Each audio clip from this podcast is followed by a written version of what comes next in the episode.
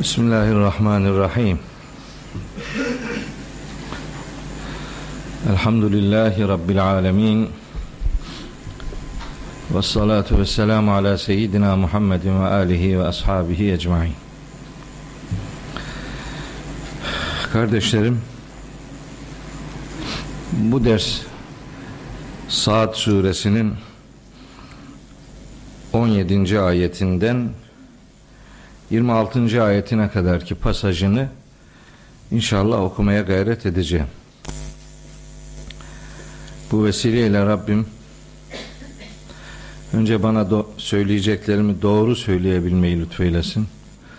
Size de dinlediklerinizi doğru dinlemeyi, doğru anlamayı ve hayatınıza uygulayabilmeyi nasip ve müyesser eylesin. Geçen ders aslında surenin 17. ayeti hakkında biraz bilgi vermiş idim. Fakat 17. ayetten 26. ayete kadarki pasaj bir çırpıda okunması anlaşılması gereken bir pasaj olduğu için 17. ayetle alakalı gene ana hatları itibariyle bazı mesajları size aktarmak isterim.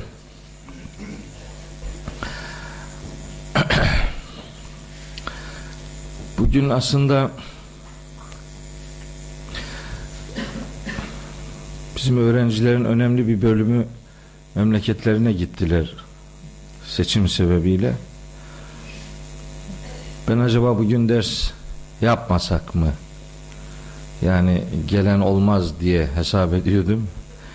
Yani dostlar beni hep o anlamda hakka ve hakikate yönlendirdi. Demek ki aslında biz sayıya kıymet vermeyen adamlarız. Ve fakat ara ara demek ki dumanlanmalar oluyor zihnimizde. Gitmesek mi diye düşündüm. Şimdi Hazreti Davut da benim gibi düşünmüştü. Onunla alakalı e, bir tahminde bulunmuş oldum. Fakat yani geldim ki gene dolu, burası dolu, dışarısı dolu. Allah hepinizden ebeden razı olsun. Allah muhabbet duyduğunuz vahiyden sizi dünyada da ahirette de mahrum bırakmasın inşallah. Ee, çok doğru bir istikamet sürdürüyorsunuz. Allah istikametinizi sırat-ı müstakim üzere daim eylesin. Burada sıratı yürüyenlerden orada cennete koşuşturanlardan eylesin inşallah.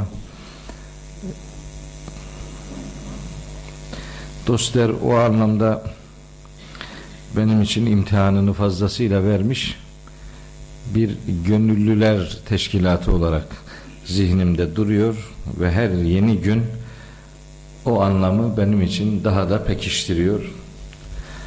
Evet, tekrar ve tekrar Rabbim sizden razı olsun kardeşlerim. Ne güzel ediyorsunuz da vahyin izini sürüyorsunuz.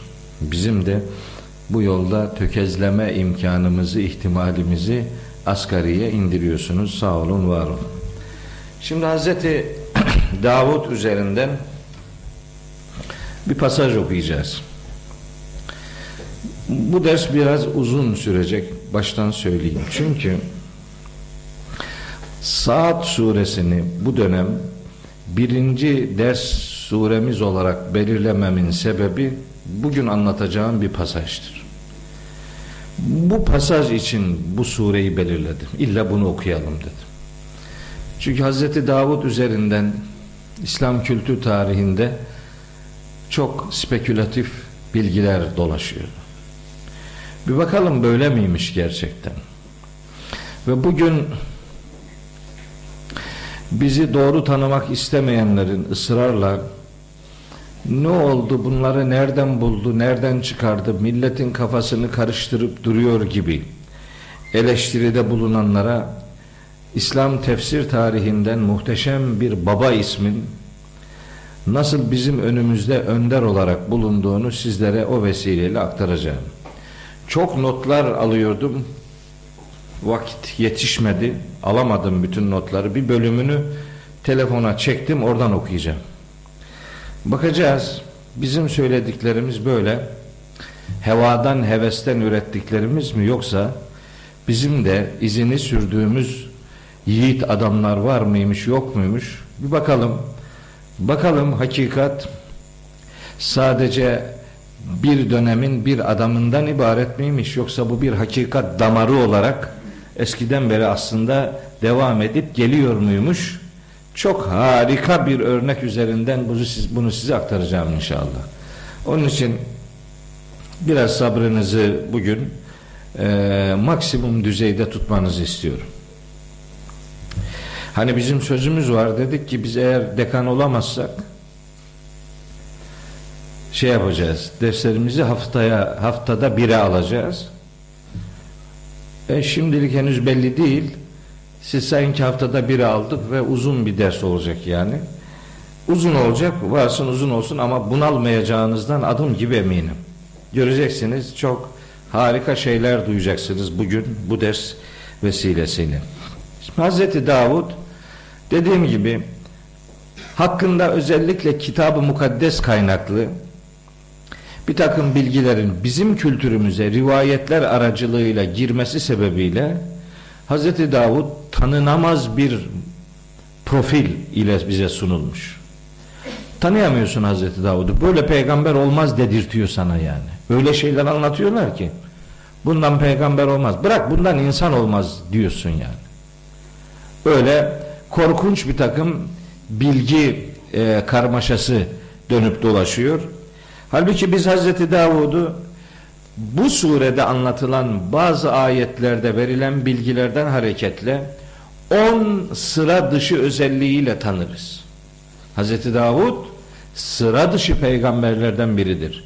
Kitap mukaddes Hazreti Davud'u peygamber olarak kabul etmez. Onlar peygamber olarak kabul etmedikleri böyle günahkar ve hani yaramaz bir profil çizen bir hükümdar olarak onu kabul ederler. Bize de aynısını yutturuyorlar. Biz de öyle inan öyle inanmaya başladık yani.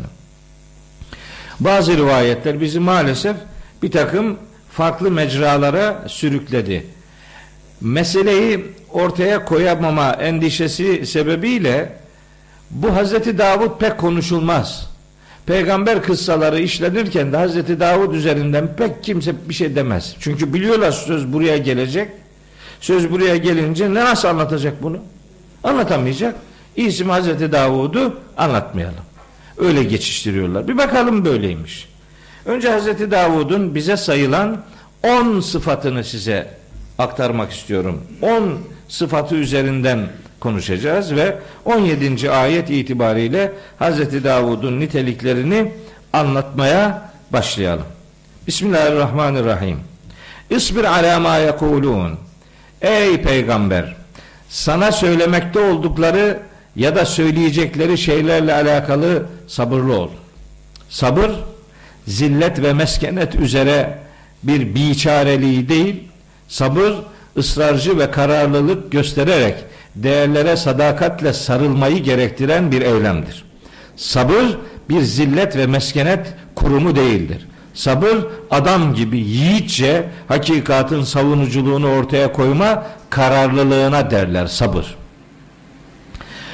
Bu Mekkeli müşrikler seni bunaltacaklar ama sen sabırlı ol. Yani değerlerine sadakat göster. Vezkür abdena Davud zel eydi. Tam da bu aşamada kulumuz Davud'u hatırla. Zel'eydi esasında Davud güçlü ve mukavemetli bir yiğit adamdı. Davud'u, Hazreti Davud'u hatırlatıyor. Niye ne alakası vardı burada şimdi Davud? Bir sürü kavimden söz ettik geçen derste. Onlardan biri değil de neden Davud? Çünkü bir takım Mekkeli müşrikler peygamberimiz ilişkisi Hazreti Davud ve kavmi ilişkisine benzerlik gösteriyor. O benzerliği canlı tutma adına böyle bir Hazreti Davud hatırlatması yapılıyor. Hazreti Davud'u örnek almasını istiyor Cenab-ı Hak Hazreti Peygamber'in.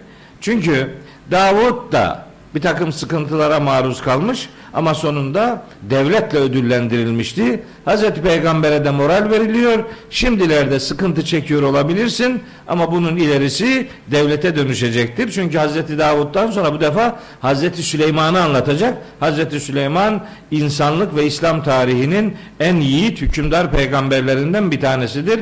Hazreti Peygamber'e de aslında devletin müjdesi veriliyor yani yavaş yavaş seni devlete hazırlıyoruz. Yani Mekke tamamlanmak üzere seni Medine'ye hazırlıyoruz anlamında. Bir taraftan Hazreti Peygamber'e ve müminlere moral depolanıyor. Bir taraftan da karşıtlarına gözdağı verilmesi amaçlanıyor. Evet. Zel eydi eyd güçlü ve mukavemetli e, demektir. Geçen ders bunun Kur'an'da üç defa geçtiğini anlatmıştım. Biri Zariyat suresi 47. ayette kainat sisteminin güçlü dizayn edilişiyle alakalı. Biri Hazreti İbrahim, Hazreti İshak, Hazreti Yakup üçlüsünün güçlü ve mukavemetli peygamberler olduğunu anlatan Saat suresi 45. ayette geçiyor. Biri de burada geçiyor. 17. ayette. Kur'an'da üç defa geçiyor bu. E, bu anlamda üç defa geçiyor. Hazreti Davud güçlü ve mukavemetli bir peygamber olarak tanıtılıyor. İnnehu evvabun ve aynı zamanda Hazreti Davud evvab bir peygamberdi. Evvab geçen ders söylemiştim. Tevbenin bir ileri aşamasıdır. Evbe tevbenin bir ileri aşamasıdır. Evvab tam yüreğiyle hakka yönelen kişiler için kullanılır ve evvab kalıp olarak da bir mübalağa kalıbıdır. Hani canını, malını, varlığını, her şeyini Allah'a yönlendiren insan manasını verir. Evvab kelimesi Hazreti Davud için kullanılıyor. Şimdi 18. ayette yine buyuruyor ki Rabbimiz Hazreti Davud'a bir anlamda özel bir nimeti hatırlatıyor. İnna sakharnel cibale ma inna sakharnel cibale. Biz dağları onun emrine amade kılmıştık. Bakın dağların bir peygamberin emrine amade kılınması başka bir peygamber üzerinden verilmez böyle bir bilgi. Hazreti Davud'a özel bir nimet bu. Biz Kur'an-ı Kerim'i hani böyle daha daha ciddi e, daha e, inceleyici bir mantıkla okuduğumuz zaman kainatta bazı şeylerin insanların genel olarak hizmetine sunulduğuna dair bilgiler elde ediyoruz. Mesela Yasin suresinde var. Hayvanların insanların emrine amade kılındığını söyler. 71-72. ayette. Ve zellelnaha lehum feminha rakubuhum ve minha ye'kulun. Hayvanları insanların emrine amade kıldık.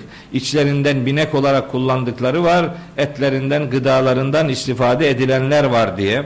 Mesela göklerde ve ne yerde ne varsa hepsini insanların hizmetine sunduk diye ayetler var.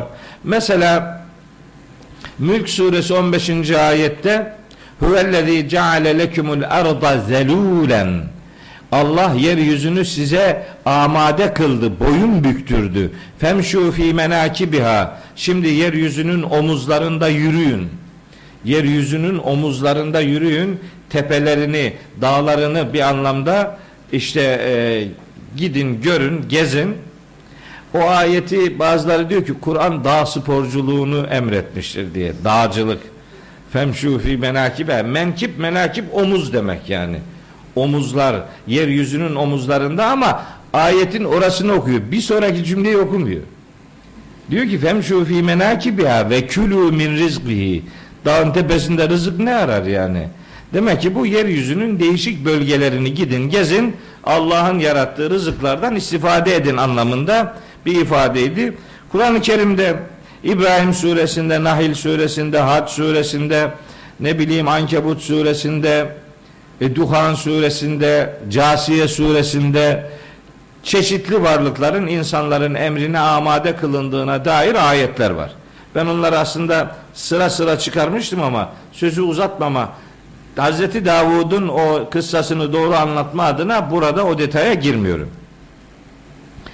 Ama bilinmelidir ki dağlar özel olarak Hazreti Davud'un emrine amade kılınmış. Ne oluyor peki? Davud'un emrine amade kılınan dağlar bu amade kılınışla alakalı mesela nasıl bir tavır ile bize tanıtılıyor? Diyor ki ayette Ma'hu Davud'la beraber Yusebbihne dağlar tesbih ederler. Bil aşiyyi vel işraki. Akşam sabah.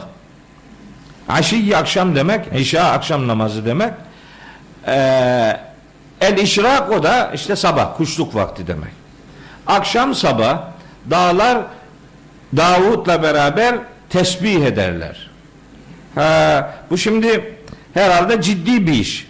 Dağların Hazreti Davud'la akşam sabah tesbih etmesi ne demektir? Bir ayet daha var onu da okuyayım ikisini beraber anlatayım 19. ayet vattayra mahşureten biz kuşları da Davud'un etrafında toplanmış olarak kuşları da Davud'un emrine verdik küllün lehu evvabun dağlar da kuşlar da işte Davud da hepsi yürekten Allah'a yönelmişlerdi. Şimdi biz canlı ve iradeli varlıkların Allah'a yürekten bağlanmasının ne olduğunu anlıyoruz. Yani tavrını, tercihini Allah'tan yana belirlemek manasında biz bunun ne olduğunu anlıyoruz. Fakat dağların Allah'a yönelmesini kolay anlayamıyoruz. Kuşların Allah'a yönelmesini çok kolay anlayamıyoruz. Yani salt bir e, nasıl diyeyim sorgulayıcı olmayan bir bakış ortaya koyduğunuz zaman anlamıyorsunuz bunu. Fakat Kur'an'ın konuyla alakalı diğer ayetlerine baktığınız zaman mesele gün gibi aşikar ortaya çıkıyor. Bir defa önünüze hemen İsra suresi 44. ayet geliyor. Tüsebbihu lehus semavatus seb'u vel ardu ve men fihin ve in min şeyin illa yusebbihu bihamdih velakin la tefkahune tesbihahum. Yedi kat gök, yeryüzü ve içindekiler Allah'ı tesbih ederler. Ve kainatta varlık kazanmış hiçbir şey yoktur ki Allah'ı hamd ederek tesbih ediyor olmasın. Ve fakat siz onların tesbihini anlayamıyorsunuz. Demek ki her şey tesbihe kodlanmış. Bu bütün varlıklar, bütün mahlukat anlamında bir tesbih kodundan söz ediyor o ayet. İsra suresi 44. ayet. Ama spesifik olarak, özel olarak tesbihine gönderme yapılan mahlukat da var. Mesela diyelim ki meleklerin tesbihinden söz eder. Değil mi? Onu biliyoruz. Bakara suresi 30. ayette. Estağfirullah ve iz kâle rabbuke lil melâiketi inni câilun fil ardı halifeten kâlu etec'alu fîhâ men yufsidu fîhâ ve yesfikü dimâe ve nahnu nusebbihu bihamdike Halbuki biz seni hamd ederek tesbih ediyoruz. Meleklerin tesbihine özel gönderme var. Bakara 30. ayette. Başka? Mesela Rahat suresinde gök gürültüsünün tesbihine gönderme var. Ve yusebbihur ra'du bihamdihi. Gök gürültüsü hamd ile Allah'ı tesbih eder. Gök gürültüsü Allah'ı tesbih ediyormuş. Mesela Nur suresinin 41. ayetinde olması lazım. Evet. Rahat 13. Rahat 13'e 13. 13. surenin 13. ayetidir. Sureye adını veren kelime de orada geçiyor. Bu Nur suresi 41. 41. ayet. Elem tera ennallâhe yusebbihu lehu men fis semavati vel ardı ve tayru saffatin. Bakın görmez misin? Göklerde ve yerde kim varsa hepsi Allah'ı tesbih ediyor ve kuşlar da saf saf dizili hallerinde Allah'ı tesbih ediyorlar. Sadece tesbih değil, çok sıra dışı bir şey var bu ayette. Nur suresini burada işlemiş ve bu ayet üzerinde uzun uzun açıklamalar yapmıştım hatırlıyorum. Küllün kad alime salatehu ve tesbihahu. Bütün bunların her biri hem salatını bilirler hem tesbihini bilirler. Bak kuşlar salatı bilirlermiş, tesbihi bilirlermiş. Sabah imsak vaktinin gerçekte tam saat kaçta olduğunu merak edenler aslında bu ayetten hareket edebilirler. Ne zaman kuşlar, martılar ses çıkarmaya başladıysa anla ki imsak girmiştir. Bilirler diyor bak. Küllün kad alime salatehu ve tesbihahu. Hepsi ibadetini ve tesbihini bilirler diyor. Bu benim sözüm değil hocam. Allah'ın sözü yani. Değil mi? Yani horozların ötmesi Böyle alakasız bir zamanda bir de ne diyor? Bizim Türkçemizde ne var? Zamansız öten horozun başı kesilirmiş. Sen onun zamansız öttüğünü zannedersin. O doğrudur işte. Onlar kodlanmış ya ayet var ayet. Biliyor bunlar. Salatı da biliyor, tesbihi de biliyor. Biz anlamıyoruz diye meseleyi işte başka söylemlere terk ediyoruz. Bu doğru değil. Özel tesbihinden söz edilen varlıklar var. Şimdi bakın bir şey söyleme ihtiyacındayım. Bu ayet grubunda Hazreti Davud'un tesbihinden, dağların tesbihinden ve kuşların tesbihinden söz ediyor. Üç, üç varlıktan bir tesbih göndermesi yapılarak söz ediliyor. Aslında bu üç varlığın mahlukatı özetlediği kanaatindeyim. Canlı ve ruhlu olan varlıkları Hazreti Davud'un, cansız cemadat dediğimiz varlıkları dağların, canlı hayvanat dediğimiz dünyayı da kuşların temsil ettiği kanaatindeyim. Böyle olunca insanlar, canlılar, ruhu, ruhu olan hem melekler, hem cinler, hem insanlar cansız ve ruhsuz olan bütün mahlukat dediğimiz cemaat, tabiatta yaratılmış her şey ve nihayet canlılar hepsi Allah'ı tesbihe kodlanmışlardır. Deniyor ki hem Sebe suresinin 10. ayetinde hem de e, Enbiya suresi 79. ayette Hazreti Davud dağlar ve kuşlar göndermesi var. Hani şöyle bir e, zihnimizde bir bilgi var. Hani Davudi sözler derler. Davudi ses yani yanık ses, güzel ses. Denir ki Hazreti Davud böyle aks, aksi seda hani bir böyle vadiye doğru seslenirsiniz de oradan böyle bir gerisin geri ses gelir. Aks olur yani. Ne diyorlar? Yankı. Onun başka bir adı var. O, eko, eko. Neyse işte. Deniyor ki bu kuşların ve tayra mahşure toplanırlarmış kuşlar Hazreti Davud'un yanında. Koşlan, toplanır mı kuşlar? Toplanıyor işte öyle diyor. Ve tayra mahşure. Kuşlar da yanında toplanırlar Hazreti Davud'un tesbihine koroya katılırlar. Ben hac için, hacdaki tavaf için böyle şeyler söylerim. Derim ki tavaf kainatın tesbihe kodlanmış e, orkestrasına, korosuna irademizle katılma ibadetidir. Yani ya Rabbi kainata konuşlandırdığın bu tesbihe ben de katılıyorum. Bu koraya ben de iştirak ediyorum. Bir anlamda çatlak ses çıkarmıyorum ya Rabbi. Kainatı neye kodladıysan ben oradayım. İbadet kainatın kodlandığı tesbihi zikre dönüştürme duyarlılığıdır. Tekrar ediyorum. İbadet kainatın kodlandığı tesbihe insanoğlunun iradesiyle katılımı anlamında zikirdir. Kainat tesbihe kodlanmıştır. İbadetimiz o tesbihe bizim zikirle katılımımızdır. Bir insan iradesiyle Allah'ın dediklerini yapmaya yanaşmasa bile bilmelidir ki onun dili tesbihe kodlanmıştır. Dilinin hücreleri Allah'ı tesbih ediyor. Kendi iradesi her ne kadar fıtratına aykırı davranış ortaya koyuyor olsa da onun hücreleri Allah'ı tesbihe devam ediyor. Bu kainatın bu tesbih korosuna herkesin katıldığını gösterir. Sembolik üç varlık üzerinden bütün mahlukatın tesbihe kodlandığı bu ayette ortaya konuluyor demiş olalım. Son söz olarak. Hazreti Davud'un birkaç e, önemli özelliği daha var. Onlar da 20. ayette geçiyor. Üç tane özelliği daha var. Toplam 10 özelliğiyle anılır Hazreti Davud.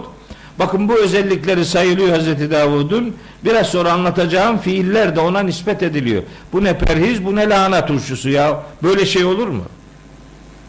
Soru sormadan böyle geldi, böyle gitsin. Böyle nakledildiğine göre vardır bir bildiği deyip böyle gereksiz bir teslimiyet ortaya koymanın bir manası yok. Birazdan size çarpıcı ifadeler okuyacağım. Kaydettim hepsini. Ve şeddetna mülkehu biz bu Davud'un mülkünü, hükümranlığını çok güçlü kıldık. Ve ateynahul hikmete. Ona hikmet de verdik biz. Hikmet. Hikmet nedir? Hikmet sanki Kur'an dışı bir başka vahiy gibi sunulur alakası yok. Hikmet hiçbir şekilde o demek değil. Hikmet aslında vahiyden beslenen ve hakka uygun olan her bir söz demektir. Vahiyden beslenen damlacıklara hikmet derler. Yani kaynağı beslendiği yer vahiy olan sözlere, söylemlere hikmet denir. Kur'an'ın sıfatlarından biri el hakimdir. Hakimle hikmet aynı kökten gelir. Hikmet vahiyden ayrı bir şey değildir. Vahyin hayata yansıtılmış bir davranış biçimine aslında hikmet denir. Peygamberimize nispet edilen hikmeti farklı bir vahiy gibi algılamak doğru değildir. Hikmet peygamberimizin vahiyden beslendiği için ağzından dökülen ya da uygulamaya koyduğu davranışlar ve sözlere denilir. Bu özellik Hazreti Davud'da da var. Şeyde de var. Hazreti Lokman'da da var. Aslında hikmet içi dolu söz demektir. İçi dolu söz demektir. Bir sözün içi doluysa o söz doğru yerden besleniyor demektir. Vahiyden beslenen sözler hikmet dolu sözlerdir. Hazreti Davud'a bu hikmet muhakemeli düşünme yeteneği verdik diyor. Ve faslan hitabi çok güzel konuşma yeteneği de verdik diyor. Ve faslal hitab hitabı fasletmek demek. Hitabı fasletmek demek. Yani konuştuğu şeyi böyle ayrıntılı olarak teker teker tane tane ortaya koyup köşeli cümleler kullanmak demektir. Din adına konuşanlar köşeli cümleler kullanmak zorundadırlar. Yuvarlak konuşmayacak. Her tarafa çekilebilir bir söz söylemeyecek. Resulün emin der peygamberler için Allahu Teala. Emin Resul. Emin ne demek? Güvenilir söz. Güvenilir sözün sahibi peygamber demek. O peygamberlere aynı zamanda nezir mübin der. Ap açık konuşan uyarıcı. Hem kendisine güvenilir hem sözü apaçık olan insan demektir. Vahiy apaçıktır. Onun tebliğinde de apaçık bir dil kullanmak lazım. Hazreti Davud bu noktada diğer peygamberlerden ayrı bir yere konulur. Faslı hitap Hazreti Davud'a ait bir sıfattır. Şimdi 10 tane sıfatı sayılıyor Hazreti Davud. İşte bu okuduğum 17, 18, 19, 20. ayetler bu 10 sıfatı bize öğretiyor. Gönülden Allah'a bağlanmış bir peygamberden çok güzel konuşabilen, muhakemesi yerli yerince olan, hükümranlığı çok güçlü olan, dağlarla kuşlarla beraber Allah'ı tesbihe kodlanan, yüreğini Allah'a bağlamış, Evvab diye iki defa geçiyor. Evvab sıfatı Hazreti Davud için iki defa geçiyor. Bir de Hazreti Süleyman için geçiyor. Bir dahaki ders okuyacağız onu. Dağlar emrine verilmiş. Kuşlar emrine verilmiş. Efendim Allahu Teala'nın abdena diyerek kulumuz ifadesiyle övdüğü zel eyd diyerek güçlü, muhakemeli, mukavemetli diye ilan ettiği, yüreğini Allah'a bağlamış bir insan olarak tanıttığı Hazreti Davud'la alakalı şimdi bakın neler olmuş. 21. ayeti okuyayım sonra sözlerimi size aktarayım. Şimdi iki, iki yol var önümüzde. Size sorayım hangisini takip edeyim diye söylerseniz onu takip edeyim. İsterseniz 21, 22, 23, 24, 25 ve 26. ayetleri önce genelde nasıl anlaşılmışsa isterseniz önce öyle anlatayım. Sonra nasıldı aslında nasıl anlaşılması lazım gelir sonra onu anlatayım. Veya tersini de yapabilirim. İsterseniz benim kabul ettiğim neyse onu anlatayım. Sonra da nasıl çamurlar atılmış onu anlatayım. İkisi de benim için mümkün olabilir ama naklettiğim, fotoğrafını çektiğim bilgiler var. Onları size aktaracağım. 21. ayet diyor ki ve eletâke nebeul hasmi Kur'an kelimelerine bakmadan konular hakkında kanaat sahibi olmak acayip cüretkarlıktır. Kelimeyi görmeden kelimenin verdiği manaya bakmadan kendi kurgusunu kelimelere yükleme gayretkeşliği vardır bizim Müslümanların bir bölümünde. Kendisi karar veriyor. O karar doğrultusunda kelimelerin içini ona göre dizayn ediyor, dolduruyor. Halbuki öyle değil. Şimdi burada ve el etake sana gelmişti değil mi? Nebeul hasmi hasımların haberi. Hasım. Hasım birbirinin karşıtı olan, birbiriyle davalı olan kişiler için kullanılır hasım kelimesi. Bu kelimeyi unutmayın. Bu biraz sonra lazım bize. Ve el etake nebeul hasmi. Herhangi iki davalı kelimesini kullanmıyor. Hasım kelimesini kullanıyor. Ne olmuş? İki hasım ne yapmış? Veya iki hasım grup ne yapmış? İl tesevveru el mihrabe. Bunlar mihraba tırmanmışlardı. Mabedin duvarlarına tırmanmışlardı bu gruplar. Mabedin duvarlarına tırmanmışlar. Tesevvere yetesevveru bir mabedin duvarına veya işte tesevvere tırmanmak demektir. El mihrab mabet demektir. Mabedin duvarına tırmanmışlar. Bu hasımlar.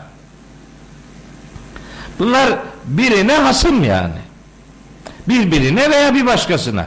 Bir hasımlık duygusu var bunların hayatında. Şimdi önce okuyayım. Sonra detayı vereyim. İz hani dehalu ala Davud'e bunlar Davud'un yanına girmişlerdi. Duvardan tırmandılar. Davud'un yanına geldiler. Fefezi'a minhum. Davud da onlardan korkmuştu. Kalu bunun üzerine o adamlar demişlerdi ki la takaf korkma korkma demişler Hazreti Davud'a. Biz hasmani iki hasımız biz. iki hasım grubuz. Bağa ba'duna ala ba'dın. Birbirimize haksızlık ettik. Azgınlık ettik. Bağa, bağı azgınlık yapmak demek. Bir, birbirimize azgınlık yaptık. Fehküm beynena bil hakkı. Şimdi aramızda doğru dürüst bir hüküm ver. Ve ve la tuştut vehdina ila sevais sırat. Yani hiçbir haksızlık yapma. Bizi yolun ortasına yani dost doğru bir yola hidayet et. Yani birimiz bir başkasına haksızlık yapmak durumunda olmayalım artık yani. Bu haksızlığı gider. Şimdi biri o davalılardan biri diyor ki demiş ki inne hâzâ ehi bu benim kardeşim. Lehu bunun tis'un ve tis'une na'ceten. Bunun 99 tane koyunu var. Bunun. Veliye na'cetun vahidetun. Benim de bir tane koyunum var. Fekale dedi ki bu kardeşim bana ekfilniha sen o koyunu da bana ver. Yani onun sorumluluğunu bana ver. Onun yani onu ben tekeffül edeyim, ben üstleneyim, bana ver. Dedi ve azzeni fil hitabi. Ve böyle derken konuşarak beni alt etti. Yani beni aldattı. Kandırdı yani. Onun 99 koyunu var. Benim bir tane var. Bunu da bana ver dedi. Aldı diyor. Şimdi mesele bu. Hazreti Davud onlara dedi ki adama bunu söyleyene Kale lekad zalemeke bi suali na'cetike ila ni'acihi. Bu kardeşin senin koyununu kendi koyunlarına katmayı istemekle sana zulmetmiş. Haksızlık etmiş yani. Zaten ve inne kesiren minel hulatai böyle birbiriyle ilişki içinde birbiriyle ortaklık yapanların çoğu lebgi ba'duhum ala ba'dın. Bunların biri birbirine haksızlık yapar yani. Öyle değil mi? Öyle ortaklıklarla büyük oranda böyledir. Bütün ortaklıklar böyledir demiyor. Çoğu böyledir diyor Hazreti Davud. Hepsi böyle değildir. İllellezine amenu ve amilus salihati iman edip salih amel işleyenler elbette böyle birbirine haksızlık yapmazlar. Ama ve kalilun mahum bunların sayısı da çok azdır yani. Ve zanne Davudu. Davud düşündü, anladı ki veya zannetti ki enne ma fetennahu biz onu deniyoruz. bizim kendisini denediğimizi zannetti. Festağfara rabbehu Rabbinden özür diledi ve harra rakian hemen boyun büktü ve enabe ve Allah'a yöneldi. Ayet hiç yorum yapmıyorum. Sadece ayetleri oku. Fegafarna lehu zalike. Bunun üzerine biz de Davud'u bağışladık. Yani özrünü kabul ettik. Zaten ve inne lehu indena lezülfa onun bizim katımızda bir yakınlığı var. Zülfa yakınlık. Yani yakın bir konumdadır bizimle ilgili Davud. Ve husne meabin zaten çok da güzel bir geleceği vardır Davud. Davud'la bizim bir sorunumuz yok. Onun da bizimle bir sorunu yok. Peki. 26. ayet. Diyor ki ya Davud ey Davud inna cealnake halifeten fil ardı. Biz seni yeryüzünde yönetici yaptık. Fehkum beynen nasi bil hakkı. İnsanlar arasında hakla hükmet. Ve la tettebi'il heva. Sakın ha heva heves erzu veya uyma. Arzularına uyma. Uyma sakın ha heva ve hevesine arzularına uyma. Yoksa feyudilleke an sebilillahi seni Allah yolundan saptırır bu adamlar. Hem kendi hevana uyma seni Allah yolundan saptırır. Hem insanların hevasına hevesine uyma seni Allah yolundan saptırırlar. İnnellezine yadillun an sebilillahi Allah'ın yolundan sapanlara gelince lehum azabun şedidun bima nesu yevmel hisabi. Hesap gününü unutmuş olmalarının karşılığında bunlar için çok şiddetli bir azap vardır. Ayet bu. Ayetler bu. Peki ne oldu da burada ne anlatılıyor şimdi? Deniyor ki bizim tefsir geleneğimizin çok büyük bir ekseriyetle e, kabul edilen dünyasında deniyor ki Hz. Davud çok geniş ordusu olan bir hükümdardı. Aynı zamanda peygamberdi. Bunun Uriya diye bir komutanı vardı. Uriya veya Uriya diye işte e, tercüme ediliyor. Bu komutanı varmış. Bunun Bet Şeba diye bir hanımı varmış bu, bu Uriya'nın. E Hazreti Davud bu hanıma göz koymuş Uriya'nın hanımına Betşeba'ya yani. E, göz koymuş. Efendim sebepsiz yere bir savaş ilan ettirmiş Hazreti Davud. Savaşa bu Uriya'yı komutan yapmış. Cephenin önünde bulunması tembihinde bulunmuş talimatını vermiş. Ölmesini istiyor yani eğer savaşta ölmezse onu o hengamede öldürsünler diye bir yakın kuvvet de etrafına konuşlandırmış ve onları böylece savaşa göndermiş. Savaşta Uriya ölmüş. Hazreti Davud da onun göz koyduğu hanımını almış. Bak ne güzel bir peygamber gördün mü? Bu kabul edilen şey bu. Böyle olmuş. Şimdi Hazreti Davud böyle yapınca Allahu Teala da iki tane melek göndermiş. Bu melekler Davud'un yanına gelmişler. Hazreti Davud'un. İşte biri demiş ki benim 99 işte bu kardeşimin 99 koyunu var. Benim bir tane var. Benimkini de aldı. Ne dersin? Ya çok büyük haksızlık yapmış sana. Deyince Hazreti Davud ay eyvah biz Uriya'nın hanımını almıştık. Demek ki bu melekler bana bunu hatırlatıyorlar. Özür diledi, tevbe etti. İşte olay böyle şekillendi. Genel kabul edilen görüş bu. Bir görüş daha var. Deniyor ki Uriya'nın Uriya'yı öldürmedi. Savaşta açmadı ama Uriya'nın hanımı Uriya ile evlenme kararı vermişken Hazreti Davud araya girdi ve onun alacağı bu hanımı kendisi aldı. Neyse ki burada bir savaş mavaş yapmadı. Adamı da öldürtmedi. Allah'a bin şükür ama onunla evlenmek üzere yola çıkmış bir bir kadını aldı kendisi nikahladı. Olay budur deniyor. Biraz hafifletilmiş bir görüş. Yani biraz biraz damıtılmış yani. Bir görüş daha var.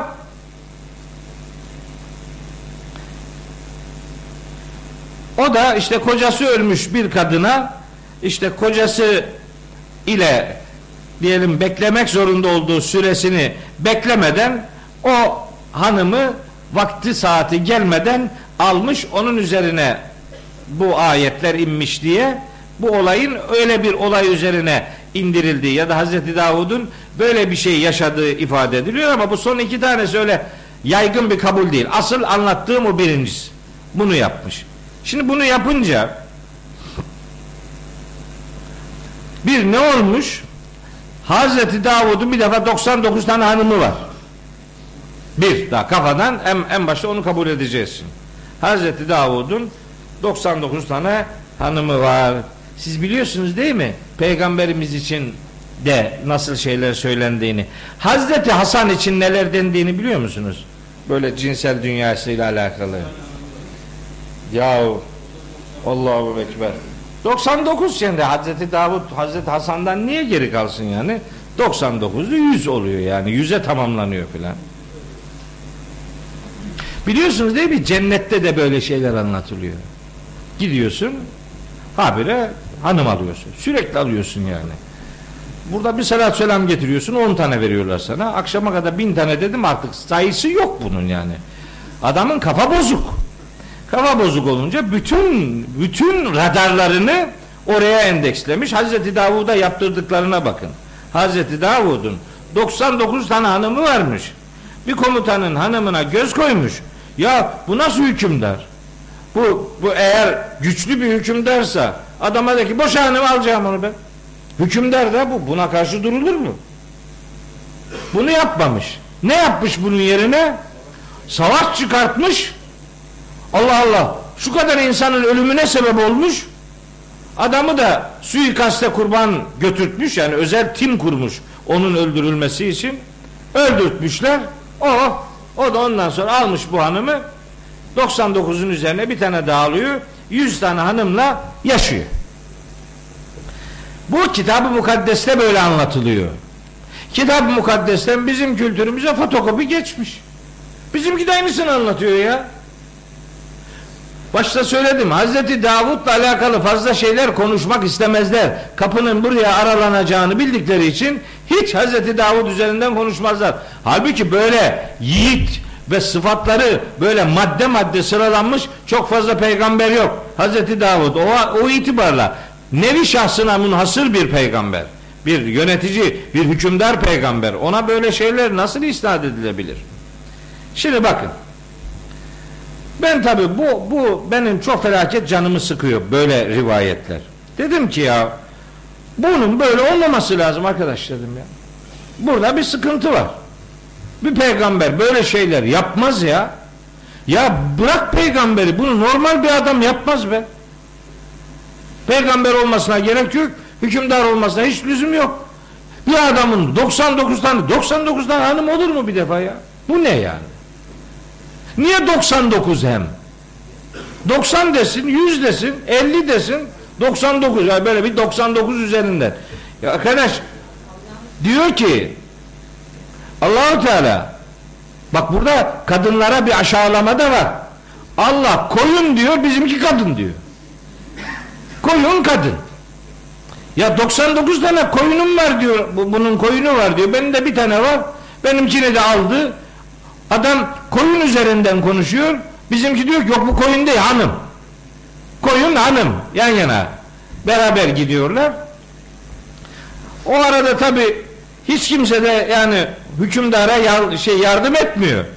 Hükümdar demek ki aşık oldu. Bütün yana yakıla efendim gözü karardı. Bir şey gördüğü yok. Devleti de satıyor. Orduyu da mahvediyor. Komutanları öldürüyor. Başka hiçbir komutan da demiyor ki ya Uli ya bu adam senin hanıma göz koydu. Boşa şunu da kırılmayalım yani. Böyle bir şey de kimse bir şey demiyor yani. Haz Hazreti Davut da hükümdar olmasına rağmen bu işi yapamıyor yani. Başka bir kılıf ayarlıyor. Şimdi bakın bu olay tefsir geleneğimizde büyük oranda böyle anlatılıyor. Fakat bunu böyle anlatmayan yiğitler de var. Bunu böyle anlatmayan yiğitlerden bir tanesi bizim Fahrettin Razi. Şimdi Fahrettin Razi diyor ki bakın ne diyor. Hazreti Davud nebilerin ve resullerin büyüklerinden birisidir. Yüce Allah kime risalet vereceğini gayet iyi bilir. Böyle bir durumdaki peygamberi tenkit etmede ileri gitmek caiz değildir. Yani Allah'ın peygamberini böyle fiillerle buluşturup da sonra onu eleştirmek caiz değildir. Bir an bak ne diyor Fahrettin Razi. Bir an Hazreti Davud'un bir peygamber değil de herhangi bir Müslüman olduğunu düşünelim. Herhangi bir adam yani.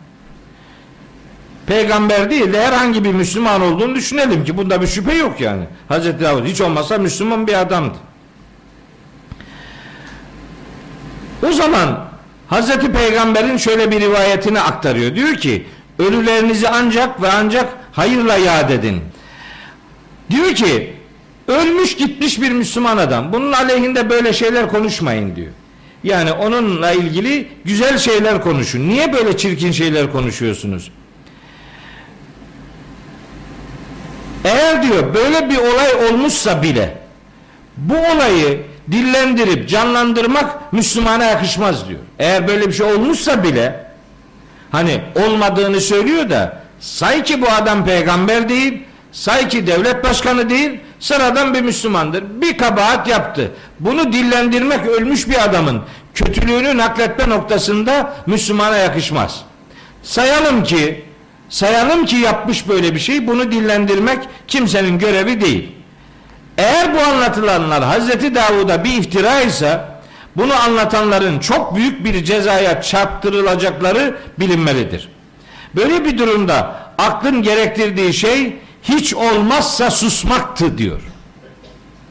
Eğer böyle bir şey varsa bile hiç olmazsa ölmüş gitmiş bir adamın böyle kötülüğünü deşifre etmen gerekmiyordu. Hiç olmazsa susmalıydın diyor. Susmuyorsun. Habire üretiyorsun. Buna göre bizim yaklaşımımızın doğru olduğu, şimdi onun yaklaşımının ne olduğunu söyleyeceğim. Doğru olduğu, nakledilenleri kabul etmenin ve aktarmanın da haram olduğu kesindir diyor.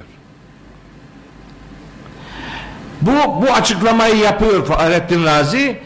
Yaşadığı dönemdeki bir yönetici demiş ona ki gel de bu Davud'u bize bir anlat. O demin anlattığım türden bir şey dinlemek istiyor. Hazreti Davud'un böyle bir adam olmadığını Fahrettin Razi anlatınca soruyu soran yönetici sustu ve beklediğini alamamanın hüznüyle çekti gitti diyor. Bekliyordu ki ben Davud öyle bir yaramazdır, böyle şöyle yaptı, öyle diyeyim diye bekliyordu. Hiç öyle bir cevap vermedim diyor.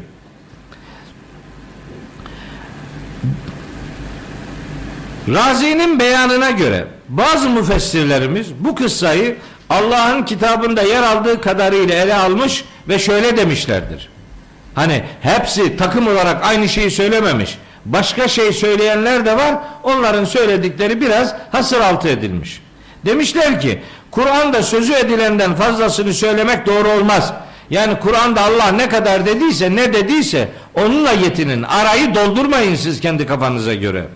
Çünkü olay bahsedildiği kadarıyla olup Yüce Allah da bu olayın Hazreti Davud üzerinde saklı kalması için bundan bahsetmediğine göre insanın bin ya da daha fazla yıldan sonra bu perdeyi yeniden kaldırma hususunda gayret göstermesi caiz olmaz.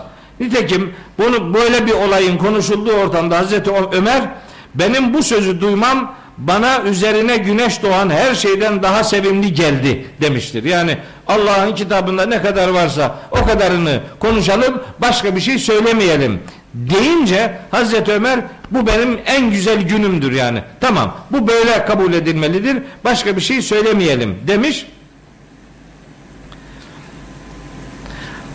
Hatta Said İbnül Müseyyep kaynaklı bir rivayete göre Hazreti Ali Hazreti Davud'un kıssasını bu şekilde anlatan bilgi ve yaklaşım, yaklaşımlarla anlatanlara 160 değnek iftira cezası uygulanmasını bunun peygamberlere atılan iftiranın cezası olduğunu beyan etmiştir.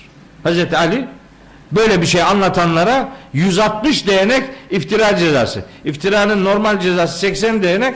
Bunu peygambere atarsan 160 değnek iftira cezası uygulanmasını istemiş. Şimdi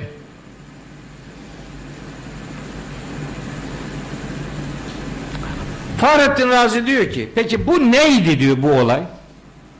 Böyle bir şey olamaz diyor. Bir peygamber böyle bir şey yapmış olamaz diyor. Peki burada bir şey anlatılıyor yani. Bu anlatılan üzerinden o zaman mesele neydi ona bakalım diyor. Ben Fahrettin Razi'nin dediğini ayetlerle ayetleri de size aktararak e, anlatmak istiyorum. Yani sadece bir metni okuyup geçmek değil. Ayetlerdeki kelimelerden istifade ederek Fahrettin Razi'nin yaklaşımının ne kadar doğru olduğunu ifade etmek, size aktarmak istiyorum. Fahrettin Razi diyor ki bunlar bir defa melek filan değildi diyor. Baştan bunu söylüyor. Gerekçesi de şu. Melekler birbirinin hasmı olmaz diyor. Hani dedim ya bir hasım kelimesi var. Melekler birbirine hasımlık yapmaz diyor. Burada meleğin filan geldiği filan yok diyor. Burada başka bir olay var diyor. Başka bir şey var. Ne var? Hazreti Davud herhangi bir şey, her ne kadar bir peygamber olsa da neticede bir hükümdar aynı zamanda. Hükümdar olduğu için diyor onu devirmek için suikast planları yapılırdı diyor o zamanlar. Şimdi de yapılmıyor mu yani? Yöneticilere suikast daha yakın geçmişimizde bile memleketimizde bile bildiğimiz şeyler. O zaman belki daha yaygın bir işti bu suikast işi. Diyor ki rivayetlere göre bir grup düşman Hazreti Davud'u öldürmek istemişler. Onu yalnız başına ve Rabbine ibadet ederken bulacaklarını düşünerek fırsatı değerlendirmek için mabedin duvarından tırmanıp içeri girmişlerdi. Hani dedi ya il tesevveru el mihrabe tesevvere tırmanmak suikast için gelenler kapıdan girer mi yani? Hayır gizli bir yerden girecek da yakalanmama adına farklı bir yerden girecek. Belli ki o kıra, o saray nasıl bir saraydıysa o detayı bilmiyoruz. Duvardan tırmanarak geldiler Hazreti Davud'un bulunduğu yere. Yalnız olduğunu, suikast yapan adam etrafında koruma ordusu bulunduğu bir anda suikast yapmaz. Kendine göre yalnız olduğunu, korumasız ve savunmasız olduğunu düşündüğü bir an gizli bir şekilde duvardan mabedin duvarından tırmanıp Hazreti Davud'un yanına geldiler. Duvardan tırmandılar. Melek olsaydı duvardan niye tırmansın ki? Melek zaten pat diye adamın yanına biter. Ne duvarı ne tırmanması yani. Hiç öyle bir şeye gerek yok ki.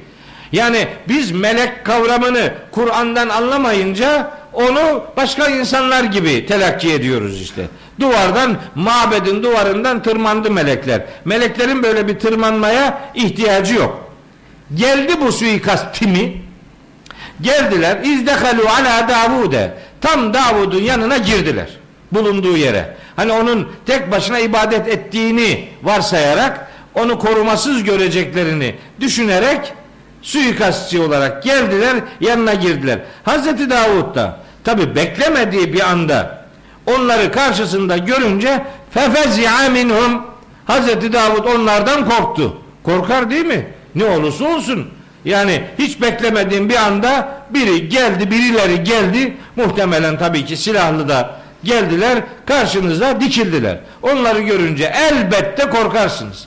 Ne kadar güçlü olursanız olun, ne kadar korumanız olursa olsun, eğer onları korumaları atlatarak gelebildilerse, yanınıza, karşınıza dikildilerse sizde bir korku meydana gelir. Hazreti Davud'da da olan bu. Bir insani refleks. Korktu. Diyor ki Fahrettin Razi, yanına geldiklerinde Hazreti Davud'un korumasız olmadığını gördüler o adamlar. Yanında korumaları olduğunu fark ettiler. Yani iyi bir istihbarat yapamadan yanına gelmiş oldular. Tam diyor o esnada Hazreti Davud'u öldüremeyeceklerini ya da öldürseler bile oradan kaçamayacaklarını anladıkları için hemen o anda bir senaryo dizdi diyor adam. Bunlar bir şey bir şey kurguladı.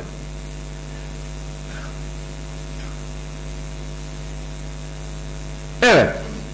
Ne dedi bu senaryoyu kuranlar? Dediler ki bir tanesi güya bir şey danışmak için gelmişler. Bir şey danışmak için güya öyle öyle bir hava estirerek gelince demişler ki işte yani biz iki davalıyız, iki davalı grubuz. Aslında sen senden bir mesele hakkında bizimle ilgili hüküm vermeni istemek üzere geldik. Yalan konuşuyorlar yani. Hazreti Davud onlar bu itirafı ortaya koyunca yani yanındaki adamlarla bunlar bana suikast yapmaya geldiler. Her ne kadar başarılı olamadılarsa da bunlara bir ceza vermek ve onları hak ettiği şekilde cezalandırmayı düşündü diyor Fahrettin Razi. Bu görüşler hep Fahrettin Razi'nin görüşleri. Bunları düşündü. Bunlara ben ceza versem, bunları öldürtsem. Çünkü bunlar kötü niyetle geldiler bizi öldüreceklerdi ama beceremediler. Bunu kafasından geçiriyordu diyor Hazreti Davud. Fahrettin Razi böyle yorumluyor. Ama bir peygamberin bir öldürme fiiline teşebbüs etmiş olsa da birileri onların öldürülmesini düşünmesi çok doğru bir düşünce olarak görülmüyor. Görülmemiş olmalı ki diyor. İşte 99 koyunu var. Bir tane de benim vardı. Benimkini de almak istedi. Yani sen şimdi bunlara verdiğin cevapta bu adam sana haksızlık yapmış. Zaten ortaklık yapanların da çoğu böyle haksızlık yaparlar. Bu olayda bu hükmü verince Hazreti Davud Allah'ın onu imtihan ettiğini anladı bu hükmü verince. Nasıl bir imtihan? Onlara suikast için gelenlere bunlara hak ettikleri cezayı vereyim diye düşününce aslında katil olmayan bir adama katil muamelesi yapıp onları cezalandırmak doğru bir işlem değildi. Bir peygamber böyle bir şey düşünmekle hata yaptı. Onun yaptığı o hatayı Hazreti Davud'un yani kendi yaptığı hatayı o esnada anladı. Yani adam teşebbüs etse bile teşebbüs doğrudan bir katil değildir. Öldürmeyi gerektirecek bir şey değildir. Hele ki bir peygamberin bağışlayıcı olması lazım gelen bir hususiyete, bir özelliğe sahip olması beklenirken onun böyle fevri davranarak ceza vermeyi düşünmesi onun için bir kabahatti. Dolayısıyla onu denediğimizi ve anladı Rabbinden bağışlanma dileğinde bulundu ve hemen özür diledi. Allah da onun özrünü kabul etti. Burada özür dilemeyi gerektirecek şey Hazreti Davud'un gelenlerle alakalı bir cezalandırma sistemini aklından geçiriyor oluşuydu. Yoksa ne 99 koyunu olan birini yanına almakla böyle bir soru sorar, bunu sormaya ne gerek var yani? Bu sorulacak soru mu Allah aşkına? 99 tane koyunun var. Öbürünün de bir tane koyununu alıyorsun şimdi. Bu iş mi? Burada sorulacak soru ne? Zaten normal bir soru sormak üzere gelmiş olsalardı Hazreti Davud'a gelip de la takaf korkmana gerek yok demezlerdi değil mi? Soru sormak için gelen adam soru sorduğu muhataba niye korkuyorsun korkma der mi yani? Belli ki bir hinlik var işin içerisinde bir e, düzen var bir şeyleri karıştırma gayreti var o gayret üzerinden Hazreti Davud'u kendilerince ortadan kaldırmak istiyorlardı ortadan kaldıramadılar. Ondan sonra böyle bir senaryo uydurdular. Hazreti Davud da bu senaryoda işte haksızlık yapan tarafın kim olduğunu söyledi ama o arada kendisinin düşüncesinden dolayı bir kabahat işlediğini ya da bir yanlış düşünce beslediğini o düşüncesinden dolayı Allah'tan özür dilemesi lazım geldiğini anladı ve Allah'tan özür diledi. Fegaferna lehu zalik Allah da onun özrünü kabul etmiş oldu. Bu arada gözden yani akla gelebilecek bir ihtimal de hani 99 koyunu vardı bir tanesi olanı da aldı deyince Hazreti Davud taraflardan birini dinledi öbürünü dinlemeden hüküm verdiği için bir kabahat işlediğini anlamış da olabilir. Yani hem onlarla alakalı bir cezalandırmayı düşünmekle hata yaptığı ifade ediliyor. Bir ihtimal bu. İkinci bir ihtimal de biri konuştu, öbürünü dinlemeden konuşanı dinlemekle yetindi ve hüküm verdi. O hüküm vermesi nedeniyle bunun doğru bir hüküm olmadığını anladı ve bunun için Allah'tan bağışlanma dileğinde bulundu. Fahrettin Razi diyor ki olay budur. Başka bir şey değil. Şimdi bak.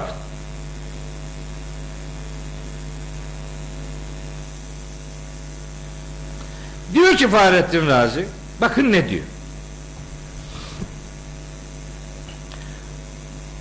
Yaptığımız bu izahlarla diğer türden bilgiler sunanlara diyor ki bu masalcıların anlattığı hikayenin masalcı diyor.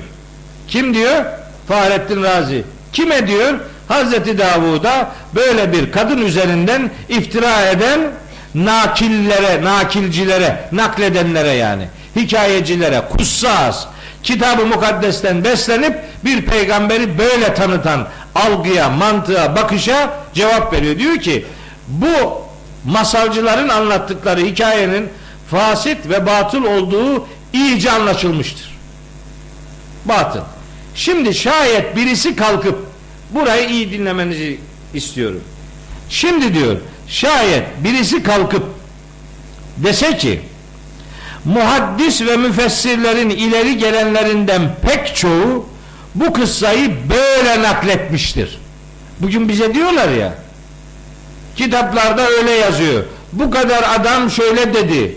Bunlar bilmiyordu da bir sen mi biliyorsun filan. Demek ki bu, bu daha ne zamandan beri 800 sene öncesinde de varmış bu.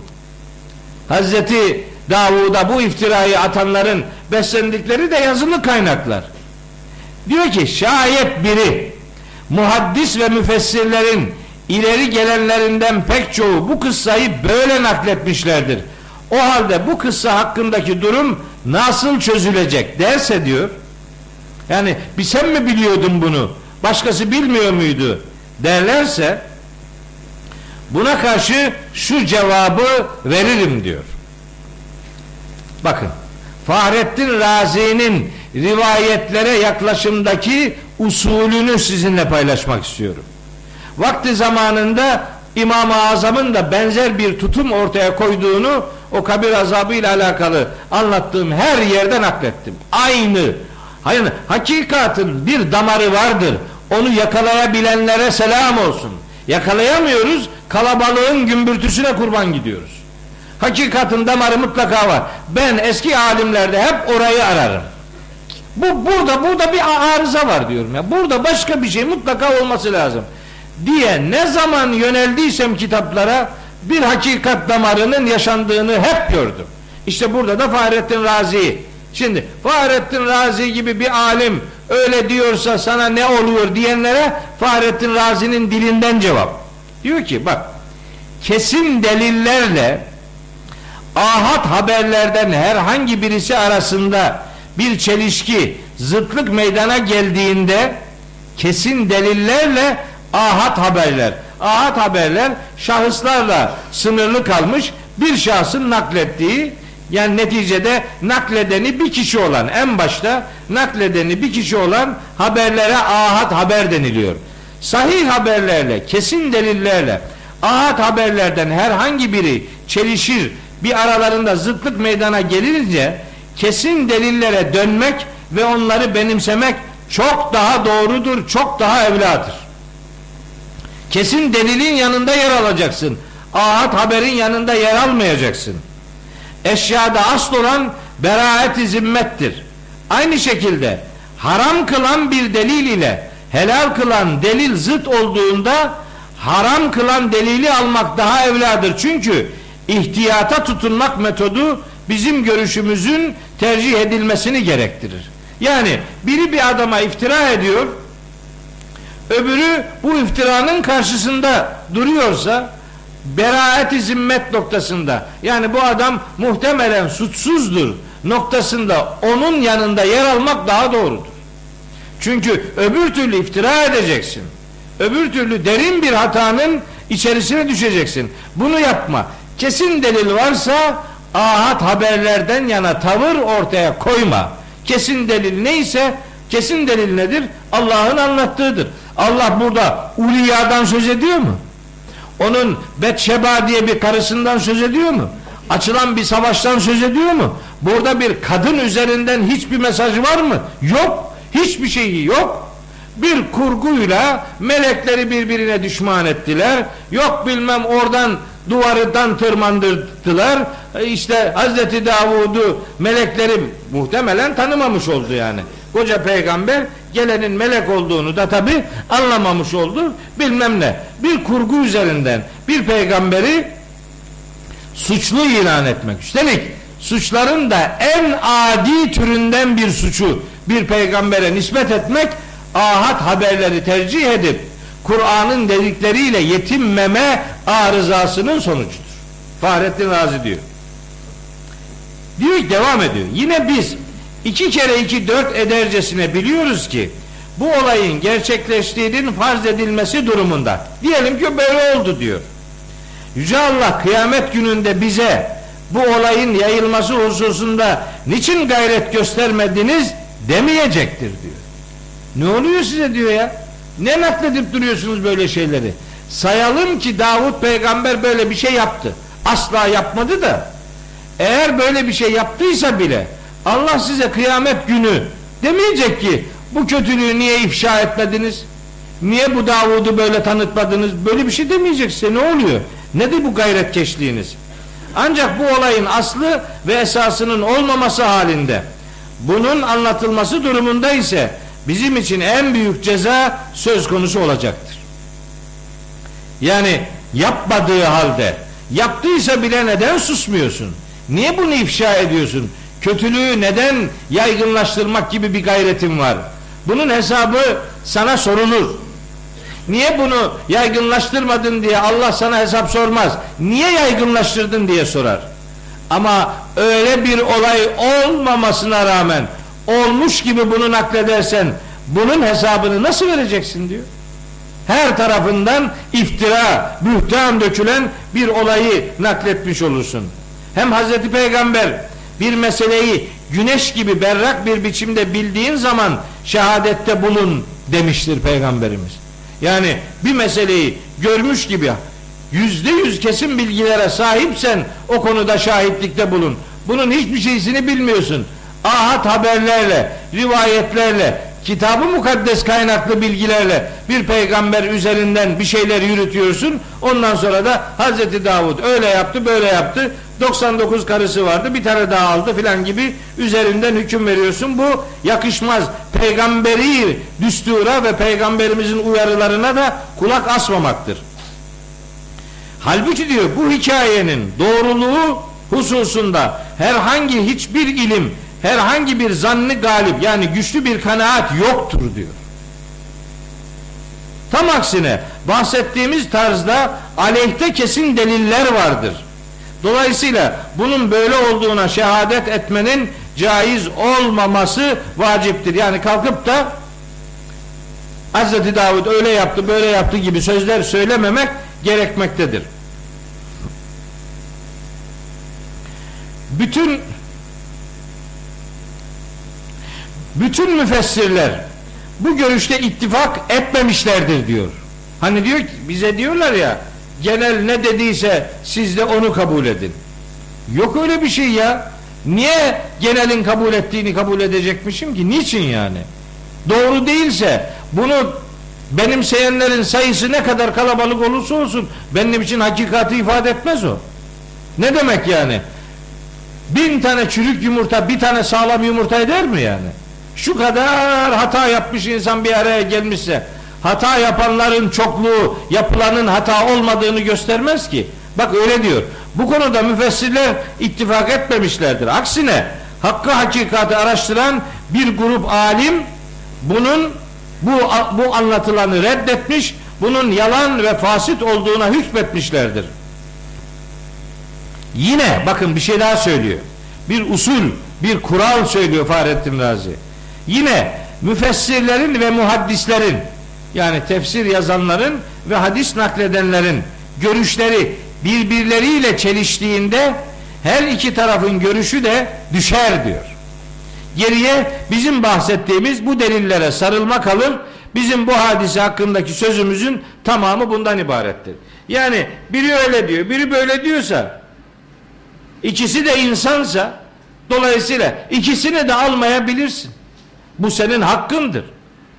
Neticede onlar bir görüş ortaya koymuş, karşısına başka biri dikilmiş, o da başka bir görüş ortaya koymuş. Birini tercih edersin. Bu senin görüşün olabilir. Ama karşı tarafında en az seninki kadar doğru olduğunu unutmayacaksın.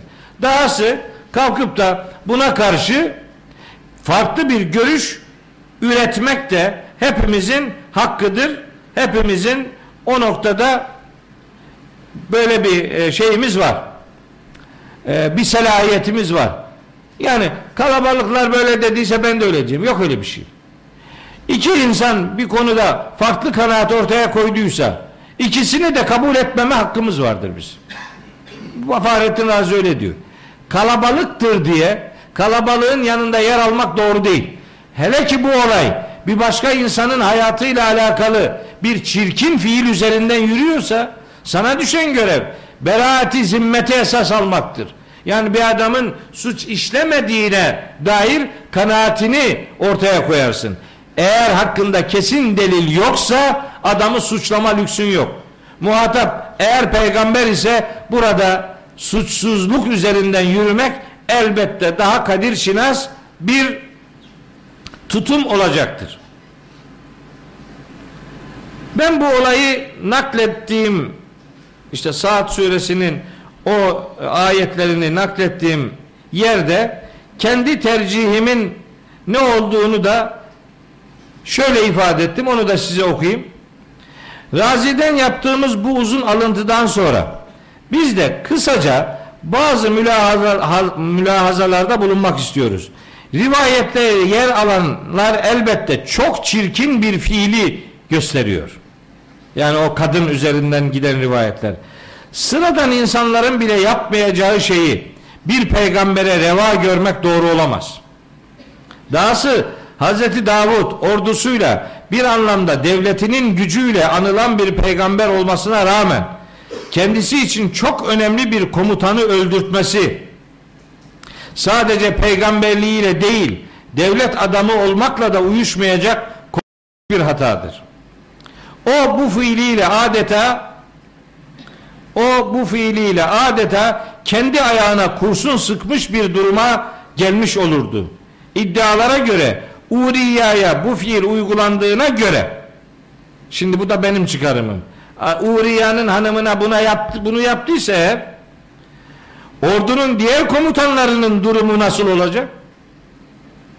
Veya halkın hükümdara ya da daha da önemlisi bir peygambere bakışının nasıl korkunç bir yara alacağı da gözden kaçırılmamalıdır.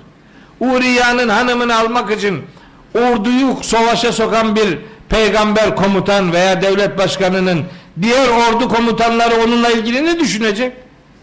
Demeyecek mi lan bu bizim hanıma da göz koyduysa ne yapacağız? En iyisi mi? Boşayalım alsın onu. De, demezler mi? Ahalinin devlet başkanına ya da bir peygambere bakışı nasıl olur? Hiç bunlar düşünülmeden Hazreti Davut öyle dedi, böyle yaptı, üzerinden yürüyorlar. Surenin 24. ayetinde dile getirildiği üzere Burada yer alan davaya konu yanlışlıkları ortaklık yapan pek çok insanın yaptığını ancak sayıları az da olsa iman edip salih amel işleyenlerin bundan istisna olduğunu beyan etmektedir 24. ayet.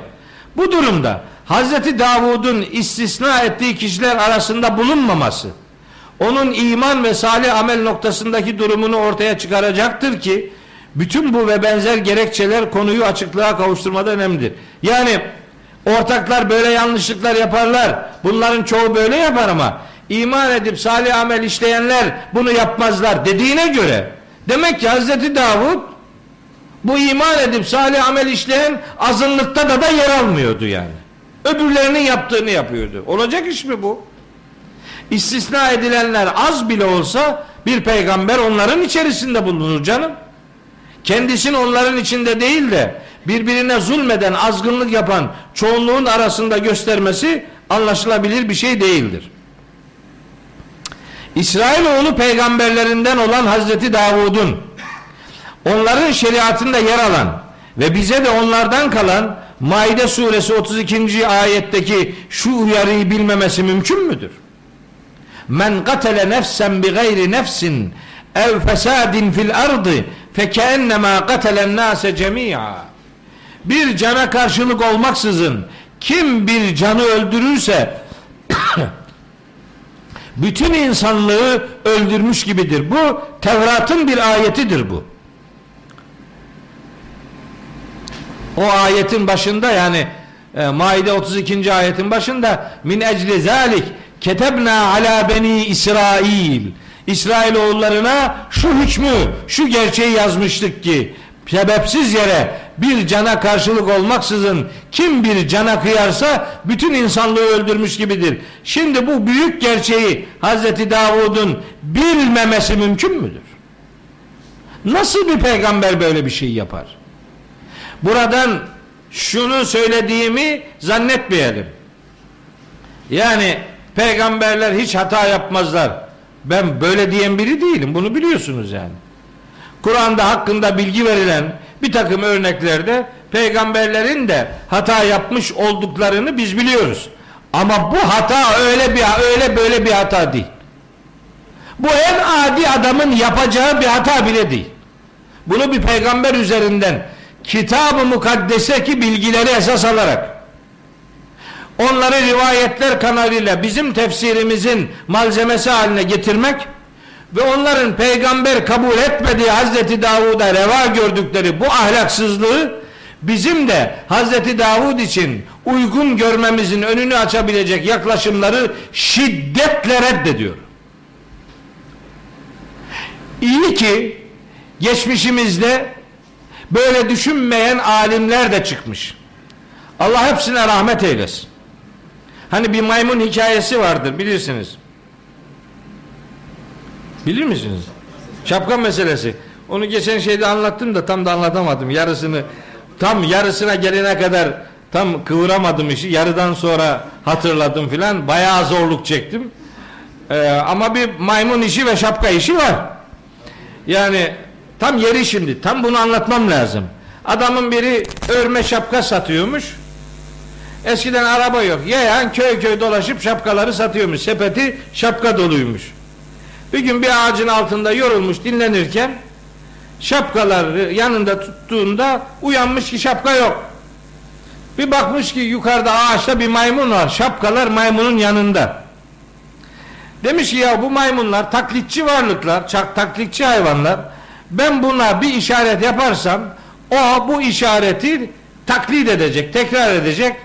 Başında şapka bir tane şapka kalmış kafasında tabi onu alamamış maymun. Şapkayı almış eline kendi başındaki şapkayı böyle bir tane yere atmış. Maymun da onu tek, taklit edecek ya. O da bir şapkayı almış atmış yere. Atınca adam bir şapkayı almış. Bir daha bir daha tekrar ede ede maymunun elindeki bütün şapkaları yerden almış bu defa. Gelmiş evine demiş ki ya bakın böyle böyle bir olaya yaşadım. Yani başınıza bir iş gelirse bilin ki maymunlar taklitçidir. Siz de böyle şapkaları yere atarak maymunun elinden şapkaları alabilirsiniz. Gel zaman git zaman adamın torunu da şapkacılık yapıyormuş.